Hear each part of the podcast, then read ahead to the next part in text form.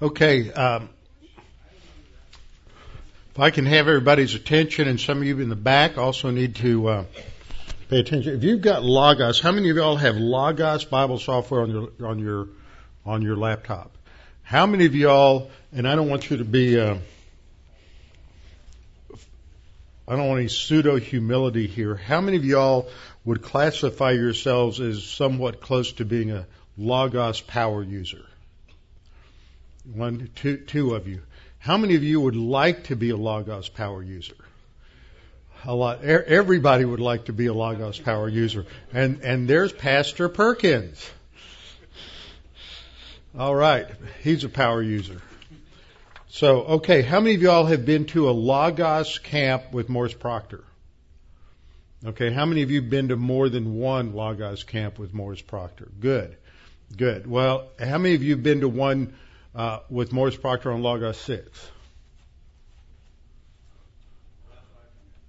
What? That's where I come in. That, yeah, and I've been through one through the through both the, the Camp One and Camp Two with on, on Logos six. So anyhow, what I want to do uh, today and tomorrow, here's how the schedule is going to run during the lunchtime. We call this a brown bag lunch, so you can grab your lunch somewhere, go to Ampuki's, go down the street somewhere, swim through the intersections, grab your burger or something, come back and uh, set up, and we will uh, uh, work on some some skills in Logos. What uh, typically happens is uh, uh, okay. Uh, what typically happens? Hey Ray. What what typically happens is that now I wanted to introduce uh, two people here to you, uh, Anthony, yep, right? And what's your last name, Anthony? Ortiz. Anthony's here. He's a Logos rep, and they're going to offer a fifty percent discount, right? We're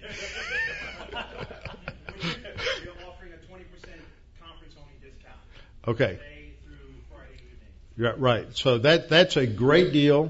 Is that, that covering anything, uh, yep, resources, yep, collections, anything? So that, that that's a great deal. We do this every year. And he's going to give a demo in the morning. So if you're not sure about Logos or you're relatively new, uh, I usually, I compare it this way, that, that a lot of guys have Logos. Logos is the most powerful, I think, biblical research on, uh, tool available. And, uh, and it's, it's like a Rolls Royce. But I find that a lot of pastors get to where they can use it to kind of do what they do, and they stop. They they don't figure out how you can do a lot more stuff. And even when I go to Camp One or Camp Two, or I talk to John Brummett, all of a sudden he's doing stuff that, man, I never realized I could do that. And it so improves what you're doing, makes it so much more efficient. And you can do things you never thought you could do in terms of Bible study. That, that what we find out is, is a lot of pastors have a Rolls Royce sitting in their garage, but they're getting going out there and they're getting a tri- getting on a tricycle, and and they don't want to exploit the tremendous potential they have in Logos Bible software. So what we're trying to do is just sort of, you know, up your up your uh, game a little bit. And if um, I don't see anybody here who can do this for me, um, but I will get a sign up sheet uh, for for y'all. And what one of the things that Logos does is they've got something called Faith. Faith Life. How many of y'all are familiar with Faith Life? Okay, one, one, one, two, or three of you. One of the things you can do on Faith Life is you can create uh, pr- private groups. So we have a Dean Bible Ministries pastor group. And one of the ways in which this works is, let's say uh, I create a visual filter. And this is something I've done, and it's out there on the page. And it's a visual filter that identifies... Who are you looking for, Ann? Ann? Ann, I'm talking to you. Who are you looking for? Barb. Ann's looking for you, Barb. It's called the power of the pulpit, Ann. Okay. Um, what what what I do is I create a visual filter that I, I'll show you in just a minute. That, that that Barb, Ann's out here looking for you. Okay, pastors have to do everything. Okay. Uh, what it does is it, we created a series of, of color codes years and years ago. A pastor friend of mine, who wasn't a pastor then, He didn't know Greek. I didn't know Greek. But, but as we were listening to Bible classes, the pastor would say, well, this is a present active indicative or a perfect passive subjunctive or whatever. And one of the things we did, we'd color code all the verbs. So all the per- present tense verbs were yellow and all the aorist tense verbs were were um, uh, uh, red and all of the uh, future tense were green, things like that. And so we color coded and we had all these little symbols we'd put in there and we'd color code everything. Well, I created a visual filter that color codes the whole New Testament. And what's great about that is no matter how much, how well you know Greek, you don't spot things, you spot color code. You can look at a paragraph that fills a whole page and you see twenty yellow verbs, and in the middle of them's a red verb. And you go, why is that red verb there? So it's really a neat thing to do. So I, I take that visual filter, I post it to the to the, I share it to the that website, and and then anybody who's a member of that group can download that. Now, once you've downloaded it, it's shareable. Let's say I go in and I change something, then that automatically uploads and revises. So we can do this with uh, passage lists. We can do this with notes, for example. Uh, Art Booz, who works with uh, Morris Proctor, has taken all the transcripts of everything that I've taught, and he's put that into one long note file. And you can download th- that note file, and that becomes a shareable document. Every time Art updates it, then that automatically gets updated on, on your laptop. So if you go to Genesis one one, you see the transcript for the lesson I taught on, on Genesis one one. And so when we get a bunch of guys together and we're sharing things, like John Brummett has a whole, he's going to talk about this tomorrow, a whole bunch of passage lists he's created. For example, one's a passage list that has all the passages in the New Testament related to the, I mean in the Bible related to the millennial kingdom. And the way he did that was that he went to some things like Ryrie's uh, Basic Theology and several other things that had chapters or sections in, the, in theologies on the millennial kingdom, and then you highlight that chapter, and then you can import just the verses from that chapter into a passage list. And then the next time you want to update that, you go to another resource. You go to something like uh, Chafer Systematic Theology or uh, some other book, and you add passages there, and it cleans itself up, and it puts everything in biblical order, and it doesn't duplicate, it, it cancels out duplication of verses. So this is a great tool. Every time anybody in the group adds to that millennium passage group or, or li- passage list, then it automatically updates. So this way, everybody benefits from each other's kind of work, and it's a nice cooperative venture, and those are some of the things that we're going to talk about. But in order to become a member of the um, uh, the, uh, this pastor study group, I need to have your email address so you can be sent an email to invite you to that group. So we'll send along uh, a little group, a little uh, uh, sign-up sheet so that you can you can do that. All right. One of the things that I want to talk about, first of all, because I put this up on the on the screen, is uh, a new feature that Logos has called Logos Now. And uh, uh, Anthony, if you or John, if I cover anything and you want to add to it, just raise your hand and and uh, we'll we'll go to you as well, if you and, and you might help if you wanted to show something, come up here. But in Log, Logos has this new system called Logos Now, and it's uh, uh, Anthony's back here. John Brummett, raise your hand, John. John's pastor of uh, what is Grace Bible Church, Free Grace Bible. Free Grace Bible Church in Richardson, Texas, and he's he's another. He's got some great things he does with, with uh, Logos, and he'll be covering things tomorrow. Uh, during this, this lunch break as well. So we're going to be just honing in on, you know, just a few more power user type things that you can uh, uh, come to understand. Well, anyway, here's the page you go to. It's uh, logos.com slash now. Okay, is that a backslash? I can never remember. What's a backslash? What's a front slash? slash? That's a forward slash. Okay. Uh, I can't even see it from here. Okay. Uh, Yeah, I can't see that from here. My eyes aren't that good. Uh, forward slash now. And that takes you to the Logos Now page. You sign up for that, and you automatically get billed, uh, what is it, eight dollars and ninety-five cents a month. And what they're doing is they're generating new features, new tools, new reports that automatically go into your Logos. Every month there's new new things that, that, that come out. And if you go to this page, they have some uh, some some little Uh, videos that show you how to use it. So it's, this is a uh, concordance feature that's that's now in your show, will show up under your uh, tools menu. Now, most of you think you know what a concordance is. A concordance is a list of words that you find in your Bible. Well, you can generate biblical concordances from any version you have in your Bible. If you're interested in studying the Message, I hope not, um, then you're at the wrong conference. Uh, now, if you're interested in studying uh, any, any, you can pull that Bible in, and it will give you a word list of every word that's in that Bible and f- word frequency, and then you can click on that, that, that root word, and it'll give you a list of all the, the cognates for it and everything. But it goes further than that. You can do that with the Hebrew text. You can do that with the Greek text. Let's say you want to find out how Lewis Berry, what words Lewis Berry Chafer talked about, what Greek words he had in his systematic theology. So you you can go to uh, Lewis Berry Chafer Systematic Theology. You can create a concordance, which doesn't take long, cut two or three minutes.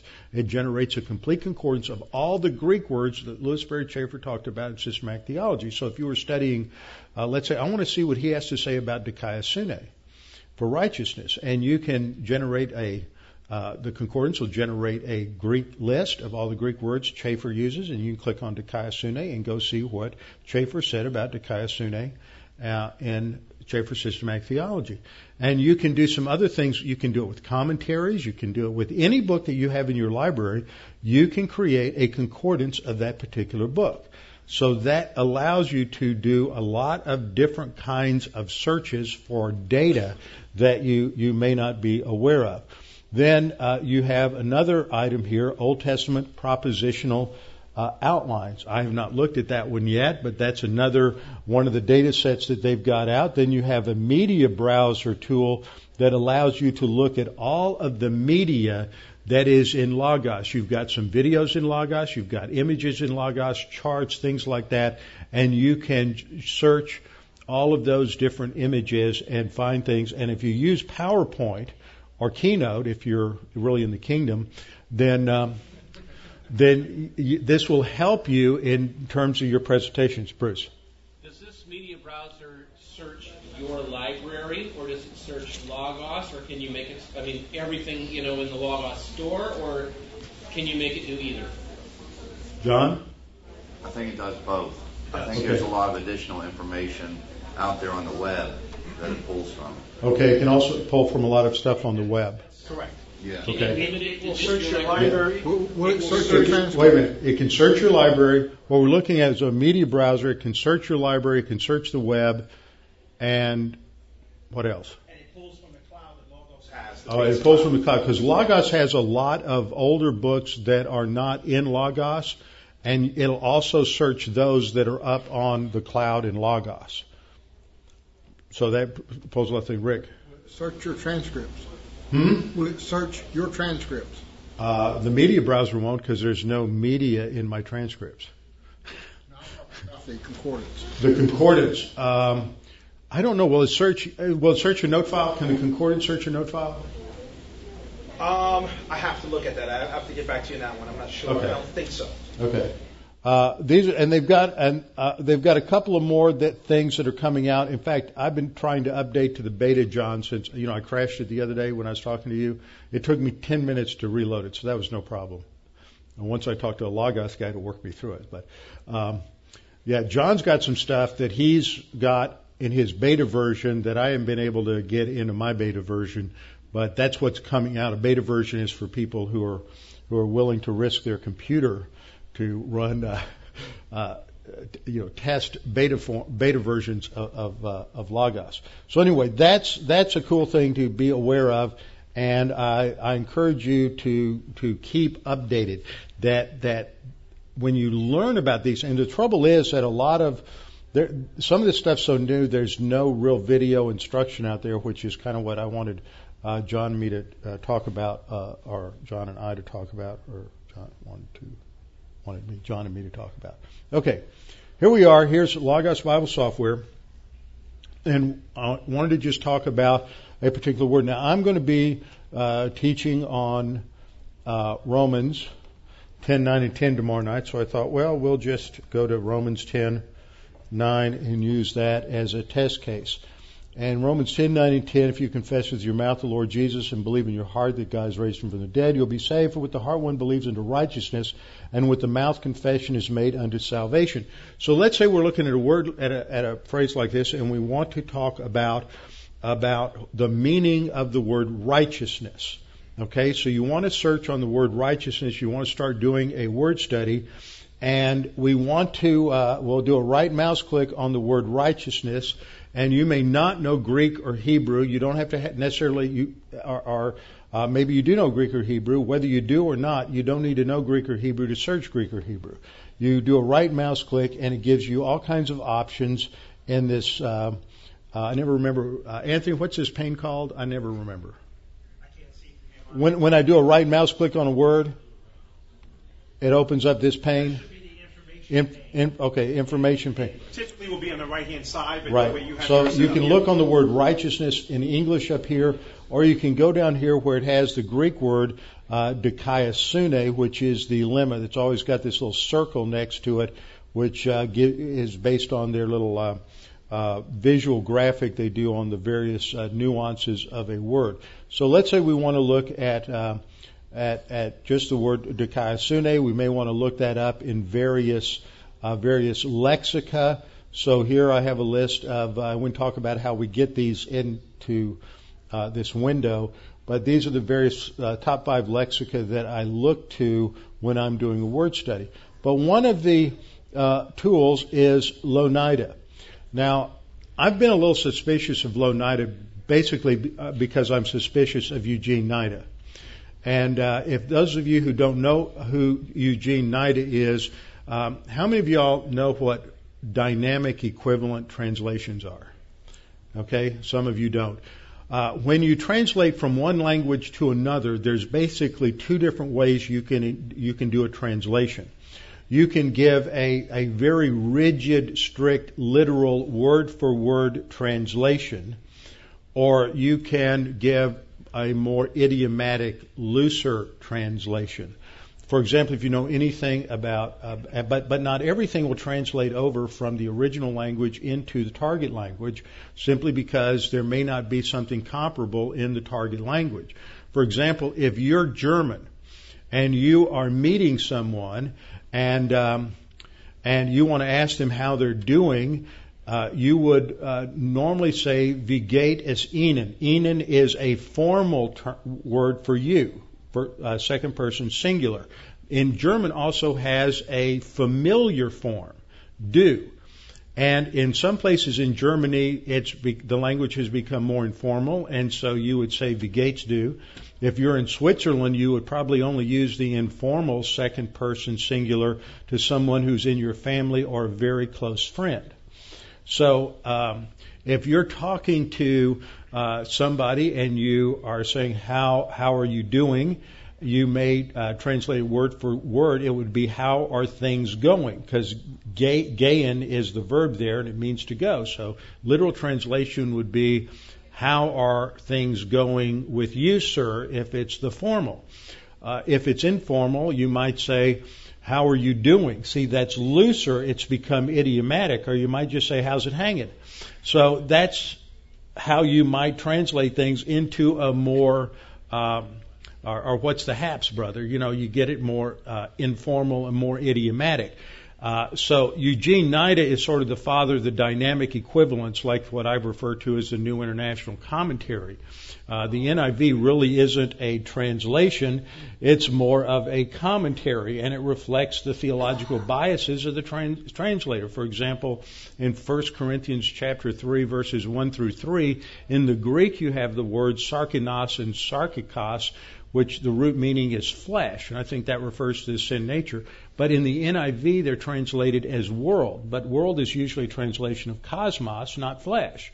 So there you get a real insight into the uh, the sanctification model of the translator in the N I V. He has given you a commentary. He hasn't translated the text, in my opinion. So that's dynamic equivalence. And and the Message is one of the more extreme, the Living uh, translation. These are more the extreme dynamic equivalence. And Eugene Nida is the father of dynamic equivalent translations, and that's not a good thing, in my opinion.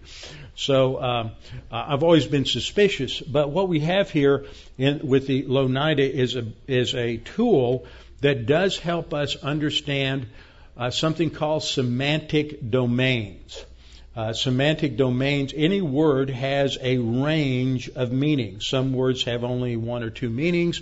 Other words have several different meanings. So let's say that you are you are working in a particular passage or, or something, and you come upon a word you want to investigate. And I've got one I'm going to open right here. Here's the Oxford Uh, English Dictionary, and see it. Op- the last thing I looked at was word. If you look up the word word, in the beginning was the word. Well, what does the word word mean? Well, according to the Oxford English Dictionary, there are six different nuances to the noun word. And then we have the verb word, which uh, has two basic, uh, p- basic nuances. So you have to decide when you're looking at a passage, which which meaning is is John, does John intend in that particular passage? Now, when you look at at, at different words, they, their their meanings may be very, very different from each other. For example, if you were to look at the English word trunk, and you, if you just saw the English word trunk, you might think that, well, that's talking about the back end of a car, what the British refer to as a boot, and that where you store things. That's the trunk of a car. But then you have another meaning that refers to the uh, main stem of a plant or a tree, the trunk of a tree. Well, the trunk of a tree is a very different concept from the trunk of a car. Then a third meaning might be a large storage locker that may be transportable. And I remember my mother had one of these from back when she was in college that never got opened in their house until after they were they were dead. So uh, you may have the same kind of experience. So you have three different word meanings for the word trunk, don't you?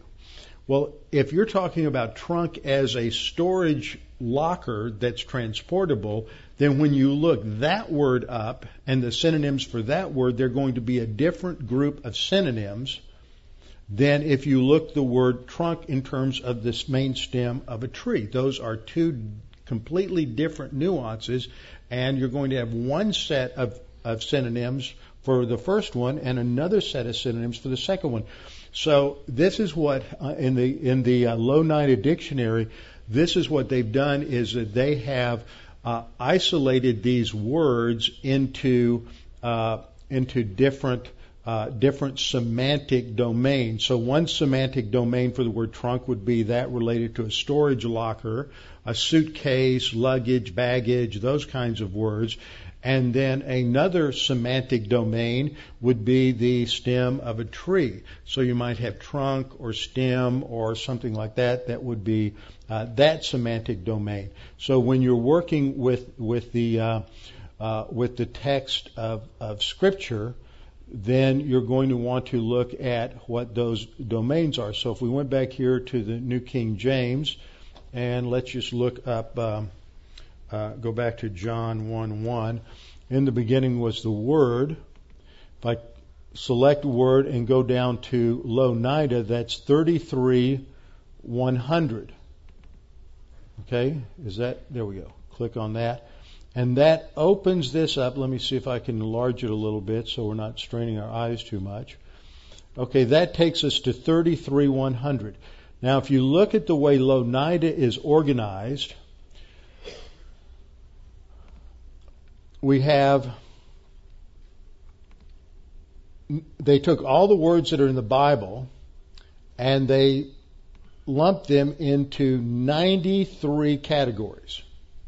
And each one of those categories has subcategories. So if we go to thirty-three, This is called communication. So you have all the words that are used in the Bible are summarized under these. So you have communication under subcategory language, subcategory with the nuance of word or passage, uh, subcategory discourse types, subcategory language levels, and then down here F is uh, to to speak. So if we look at at that, and then there's there's more under that going all the way down to uh, D prime. So that's about uh, what thirty or thirty-one different ca- subcategories just to communication.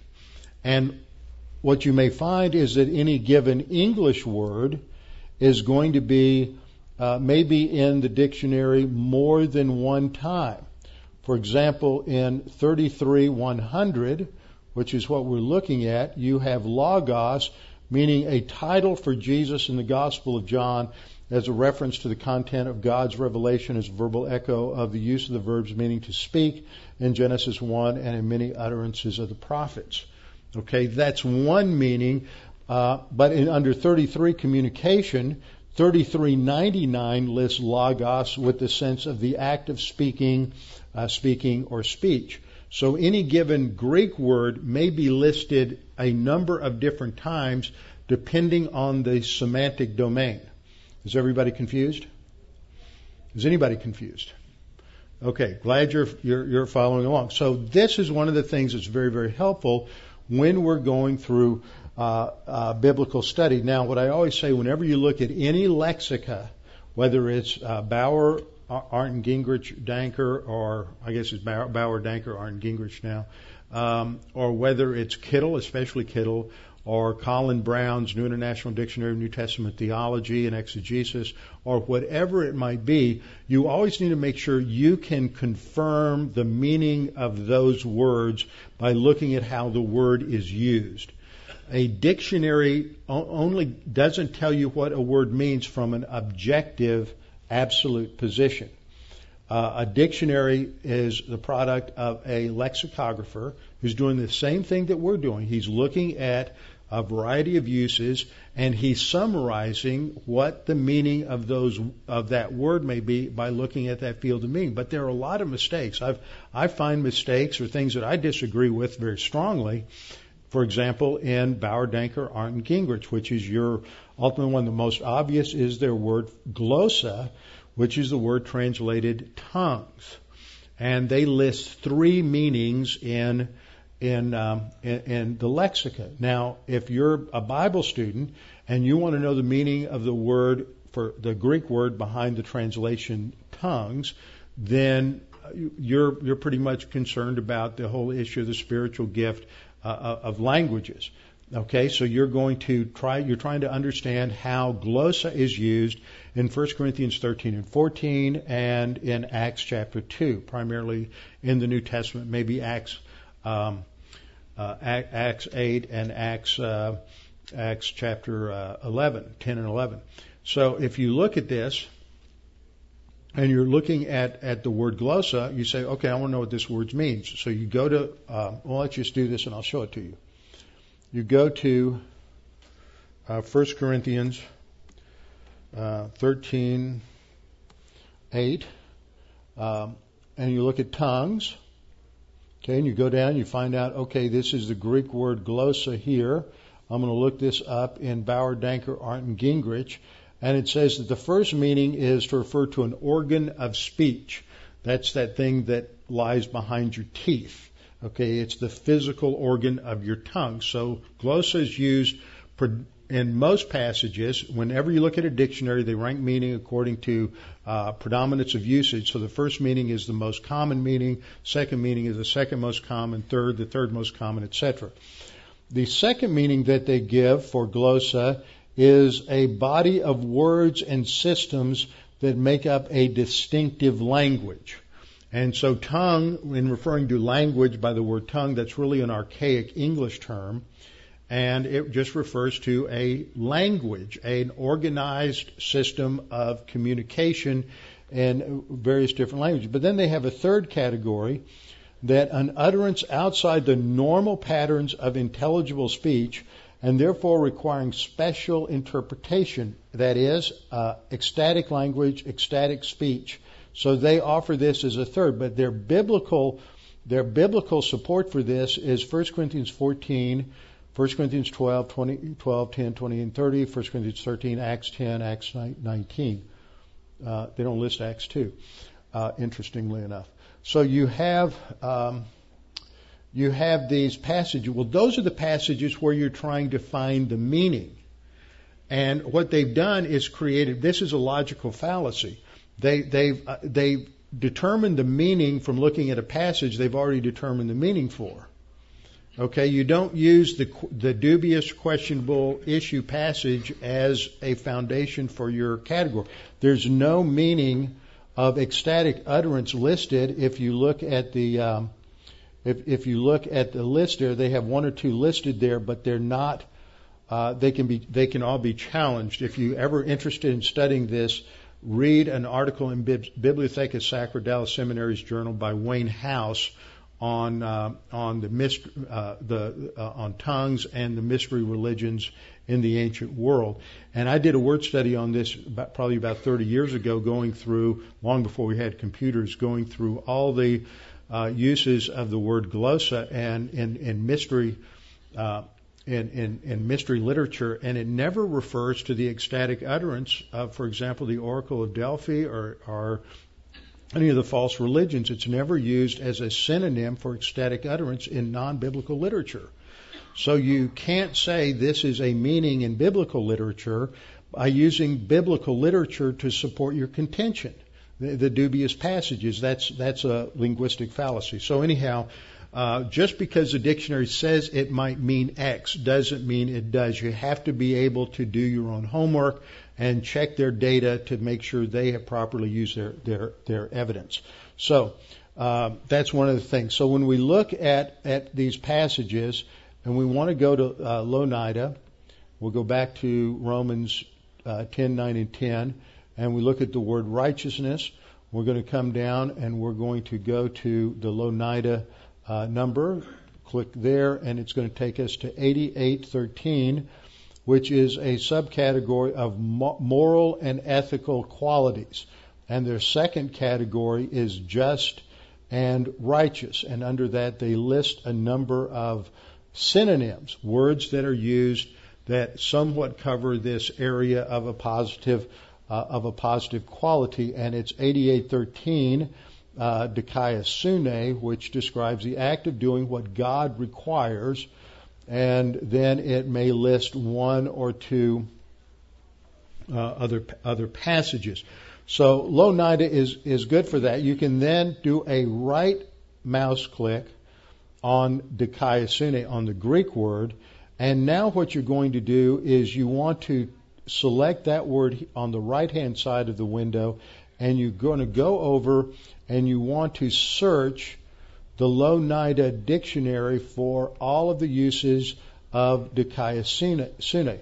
Now, when you, let me say something about the way this uh, Louw-Nida dictionary is structured. The first volume lists those ninety-three semantic categories and all their subcategories. Then the second volume is like a regular Greek uh, lexicon. It lists all your Greek words from alpha to omega.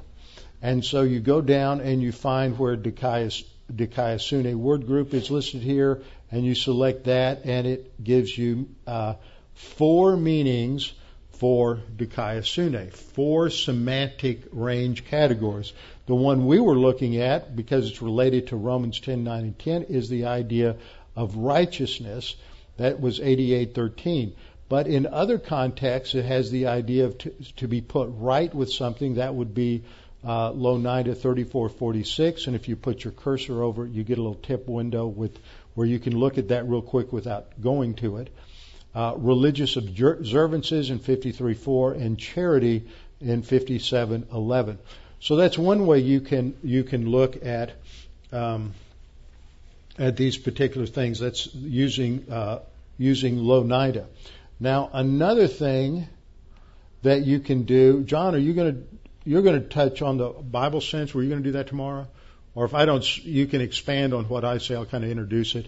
you can go down to what, um, if you put your cursor over these options, I don't know if I've got it here.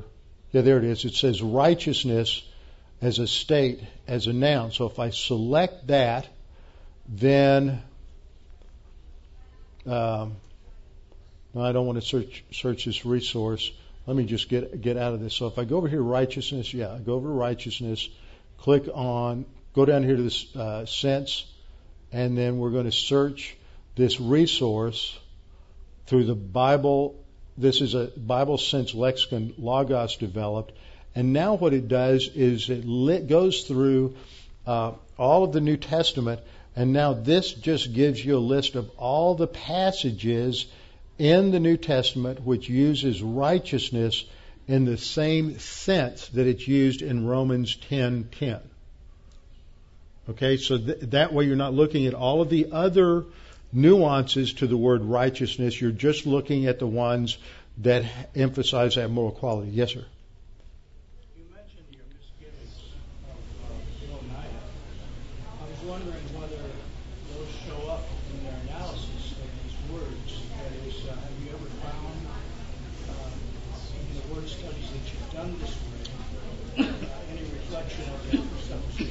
I, I have. That's why I said if you find something in any lexicon, Louw-Nida or whatever, I really haven't there because I've been, John's helped me to use this a little more. I think it has some value, especially for finding synonyms to Greek words.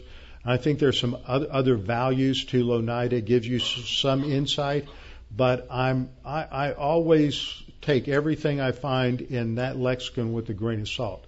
That doesn't mean they're going to be wrong. It just means that I'm going to be aware that there may be some presuppositions that leak out in the way they analyze words. So if, uh, if for example, if I look a word up in Kittel, and uh, Kittel says something that I think is really spot on for a word, and I, I want to use it, I'm not going to use it just because the author, most, most of the guys who wrote in Kittel are, are what we classify as nineteenth century liberal Protestant theologians. Most of them don't even believe the Bible is the Word of God. It's just the Word of man. And, in fact, uh, um, Kittel was uh, was a big Nazi. It was originally written in German. He was a big Nazi, and he was very anti-Semitic. And when Jeff Bromley translated uh, Kittel's ten-volume uh, Theological Dictionary of the New Testament to English, he took all the anti-Semitic phrases that he found in there out, so they don't show up in your English Bible. But Kittel was Kittel was not necessarily a good guy, but most of the articles that are in there are written by people like Bultmann and a number of others, and their theology leaks out. So if they say this word means X, I got to go look and see if I can document that through work, through any other literature or through my own uh, independent word study. Same thing with Louw-Nida. Bruce. Of course, what you're saying about Louw-Nida and, and uh, you know, uh, B D A G and Kittel and others, I, I was doing a quick mental review of all the lexicons that I know, and I can't think of one that I wouldn't be treating the same way. That's right. Yeah, that's what I'm saying is all these guys are they, they just know more about words than you do, but they're not they're not absolute. And when I was a student at Dallas, I'm sure this was true for Bruce when he went through seminary. Where'd you go to, uh, dude? Calvary Theological. You went to Calvary. Is that, that we were taught that we're going to be, when we get through with our studies, we can do better work th- than the, or as good a work as the guys who wrote these lexicons. And if you un- if you understand, you work and you study, even if you haven't gone th- through uh, uh, formal training at Dallas or whatever, you can learn. Because uh, I know guys who are very smart and learn self-taught in languages and can do good work. You can learn how to evaluate these things. And just because the lexicon says it's the same thing, you look up a word in Webster's dictionary. Don't just go to Webster's, go to go to Collins, go to the O E D, go to four or five different English dictionaries, and you may find that one dictionary lists nuances that other dic- other English dictionaries don't list. And that's what these guys are doing is they're looking at the whole data set of how this particular word is used in English, and then they say they say, okay, what I see is five categories. Now, the next guy comes along and says, nah, I see eight categories of, of, of meaning. And so you have to look at that and weigh it and what's their evidence. You know, a lot of Bible studies, just like a detective. That's one of my one of my uh, uh, uh, analogies is that Bible study is a lot like being a detective. You don't come on a crime scene and you've got all this evidence and you've got to figure out what the evidence says. What does it mean?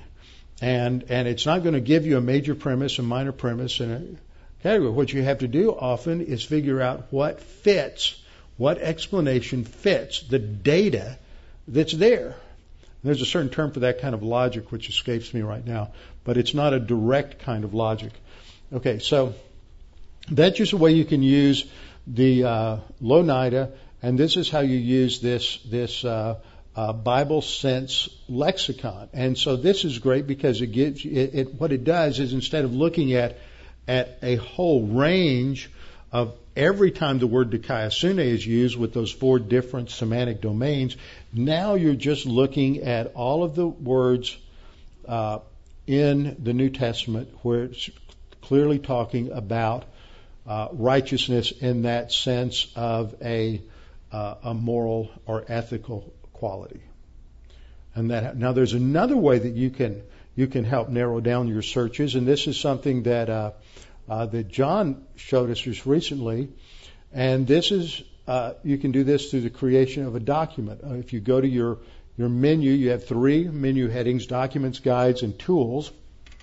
And under documents, you have a number of different types of documents. These are listed on the left side. You have bibliography, clippings, notes, passage list, your prayer list, reading plan, sentence diagrams, syntax search, visual filters, uh, word find, puzzle, and word list. So you can create passage lists, and he's got a passage list here uh, on Millennium Passages. Now, how would you create that? Well, you go here. Let's say we're just going to call this, we're going to create a new passage list. So I click on that, opens up Untitled Passage List, and I'm going to just call this um, sort of a test passages on the kingdom. Okay? On the let's change that to on the millennium. Now, let's say you're doing a study on something related to the um, I can't type, can't spell either. Okay, so let's say you, you want to study some things like the Holy Spirit in relation to the millennial kingdom. Well, if you look up Spirit and do a word study on Spirit in the Old Testament, how many hits are you going to get? A lot. How many of them are going to be related to the kingdom?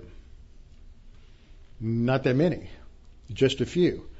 So you're, you're, you you you you create a passage. How would you how would you start doing this? Well, you can do something like this. You can open up uh, a book. You click on uh, your library, and you type in. Let's just do this. We'll type in author. colon Ryrie. So this is going to list all of Doctor Ryrie's books. So we'll open up Ryrie's uh, Ryrie's uh, Survey of Bible Doctrine. I'm not sure if that covers all this or not, but we'll go Survey of Bible Doctrine. We look at his.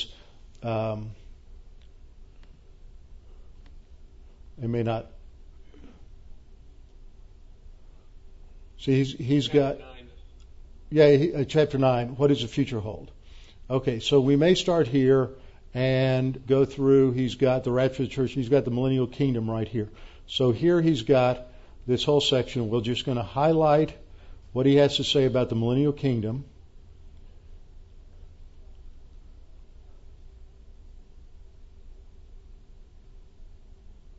Okay, and now we're going to do, if you have a P C, you'll do Control C. If you have a Mac, you'll do Command C, and you, you copy that. Or you could do a right mouse click and just copy that whole section. Now you come over here to your passage guide for Millennial, Millennial Kingdom, and you click on Add, and you get a drop-down menu, and you can add from clipboard, because we just copied that section to the clipboard. So I say copy, add from clipboard, and look at that. It just listed, it extracted all the verses from that section, and it put this into this document, and now I have a list of all the verses that Ryrie listed as part of the Millennial Kingdom. And then I can come back up up, um, up here to sort, And if I click on sort, it sorts them into their biblical order. Now, I can go, for lack of time, I'm not going to do this, but I can go to Chafer Systematic Theology. I can go to uh, Dwight Pentecost. I can go to any number of other books and do the same thing. All I have to do is find the section on the millennial kingdom, highlight it, do a copy, come over, and I can add it into this list uh, by doing add and clipboard. And when I get done, I then go and click on sort. And when you sort it, it gets rid of all the duplicates and puts all those verses in uh, biblical order. Now, what's really neat about that is that next time I come along, and, and right after we did this uh, with, with John a couple of weeks ago, uh, I um, I was teaching on something on the kingdom. I said, oh, that's great. I have a list of all these passages now on the millennial kingdom. It's going to be real easy for me to find the one that I wanted. And I didn't ha- I didn't do a search. I just pulled up the list and kind of skimmed through it, and because I knew it was in Jeremiah, and bingo, there it was. So that was that was very fast. But if I wanted to, I've got this list now, and if I wanted to uh, search it, I could close close that out and go to my search window here, and I'm going to search all the text in, is that, does that document show up? Is that, am I doing this right, John?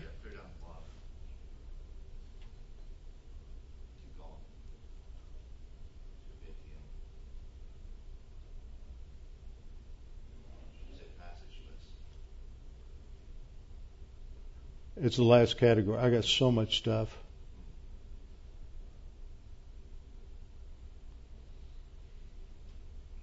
Yeah, I'm going. I'm getting close. I'm in the A's. Can't C's. You just type in passage list? Hmm? Can't you just type in P in order to get to the P's? I might. What a concept! What a concept! See, I've just learned this recently, so I'm not all that. Try P A S S. Yeah.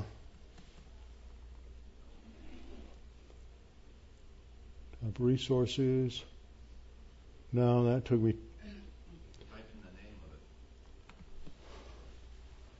What did I call it? Test passages. Okay, that's right. You have a good memory, better than mine. Test passages.